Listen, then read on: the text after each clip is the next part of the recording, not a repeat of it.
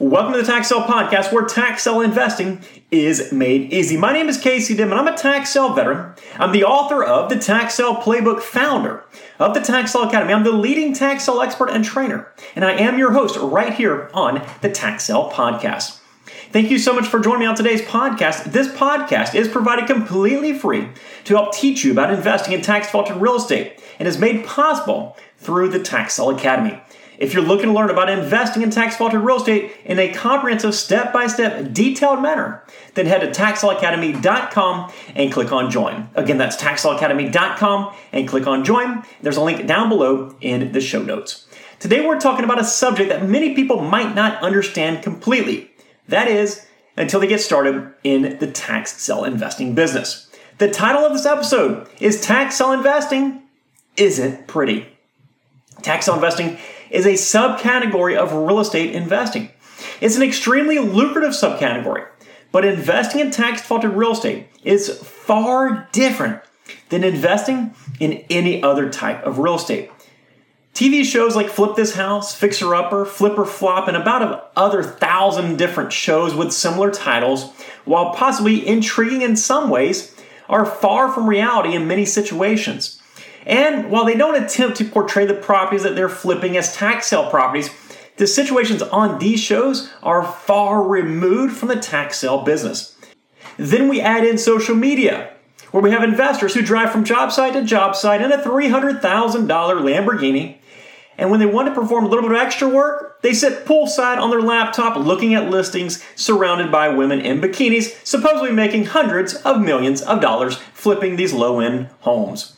These things often give beginners the perception that you have to have your hair done, your nails painted, wearing $500 shoes, and picking out Italian imported granite if you plan on succeeding in this business.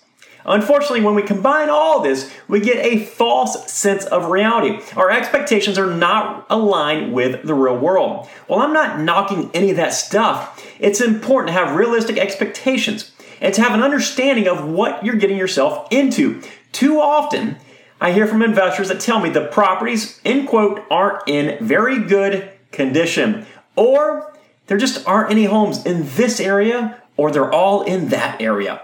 They come up with a whole bunch of crazy reasons why they're not succeeding, and many seem to come from their perception of this business ahead of time.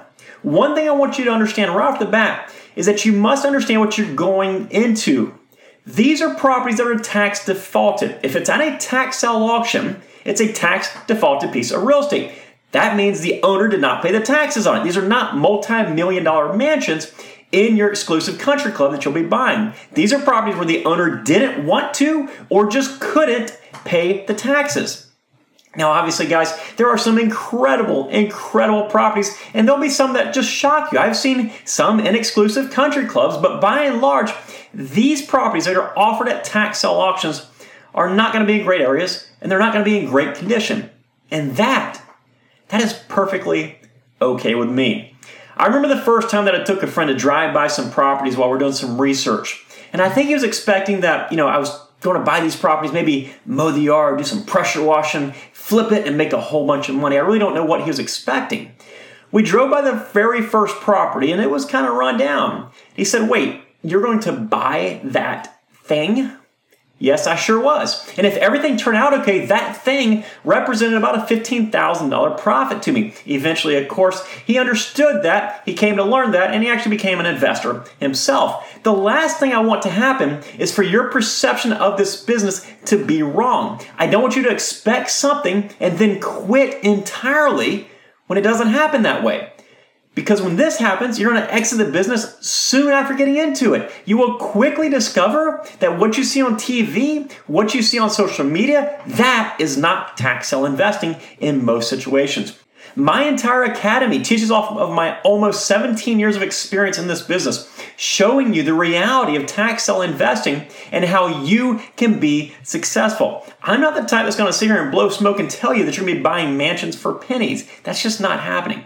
Let's look at five points when it comes to the large percentage of tax sale properties and how we can compare them to conventional real estate investing. Now, not all these are going to apply in every single situation, but I want you to have all these in the back of your mind.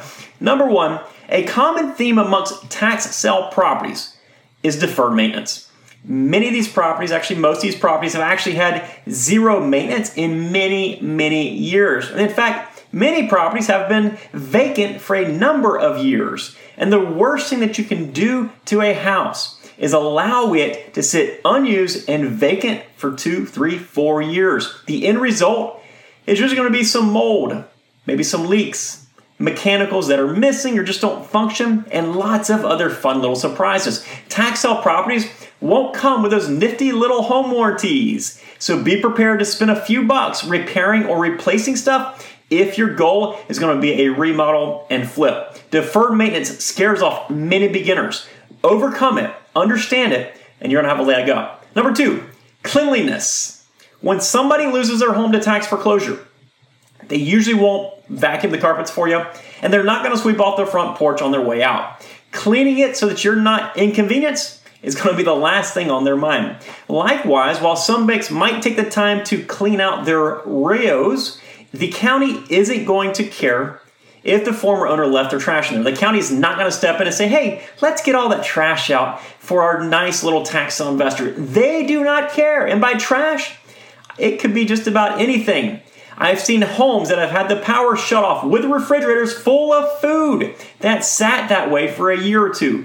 Pro tip here don't ever open the refrigerator or the freezer door, regardless of how curious you are. I've also seen hoarders who have walked out and leave all their goodies for us to deal with as tax investors. I've even seen dead animal carcasses before.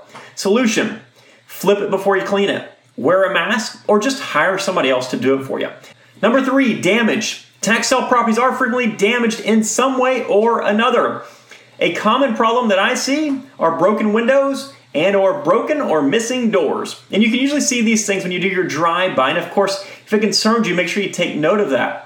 Other less obvious type issues are going to include your damaged pipes in the wall, maybe with some leaking water, or maybe even some electrical wires that have been pulled and scrapped. There's also interior wall damage that happens.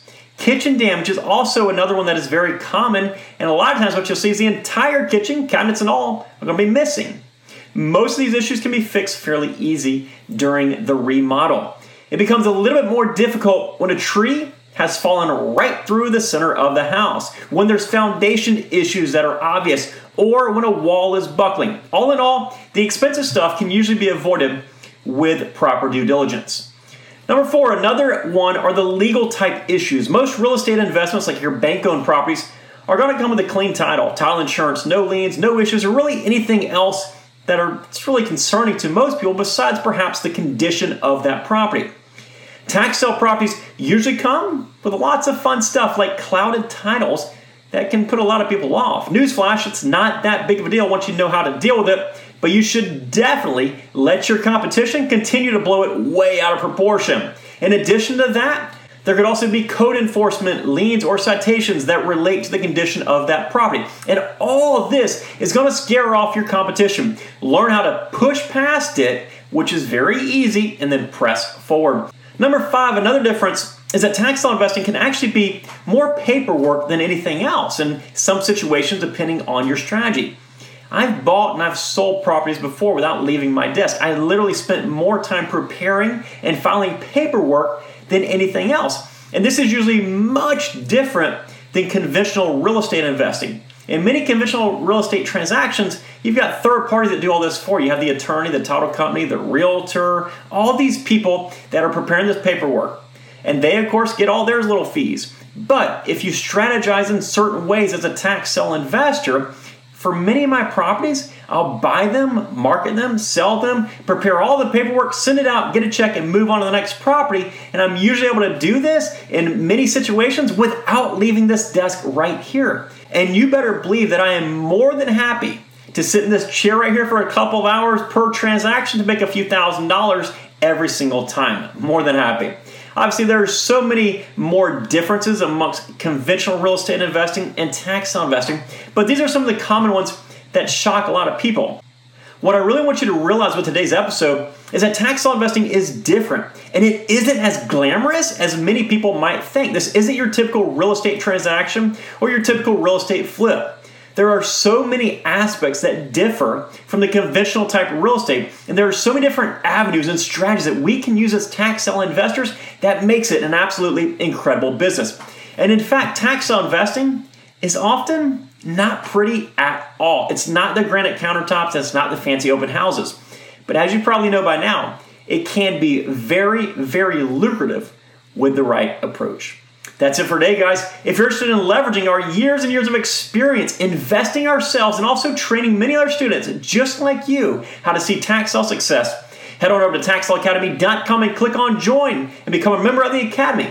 We'll show you the step by step process that we have utilized as well as our students. Again, that's taxsaleacademy.com and click on join. Thank you so much for joining us on today's episode. And as always, guys, these episodes are completely free, of course. In exchange, we appreciate you taking just a few seconds out of your day to leave a five star rating and some positive feedback for us. We read and we notice each and every single one of them, and we are so thankful for those who have done so already. Take care, guys, and make it a successful day. See ya.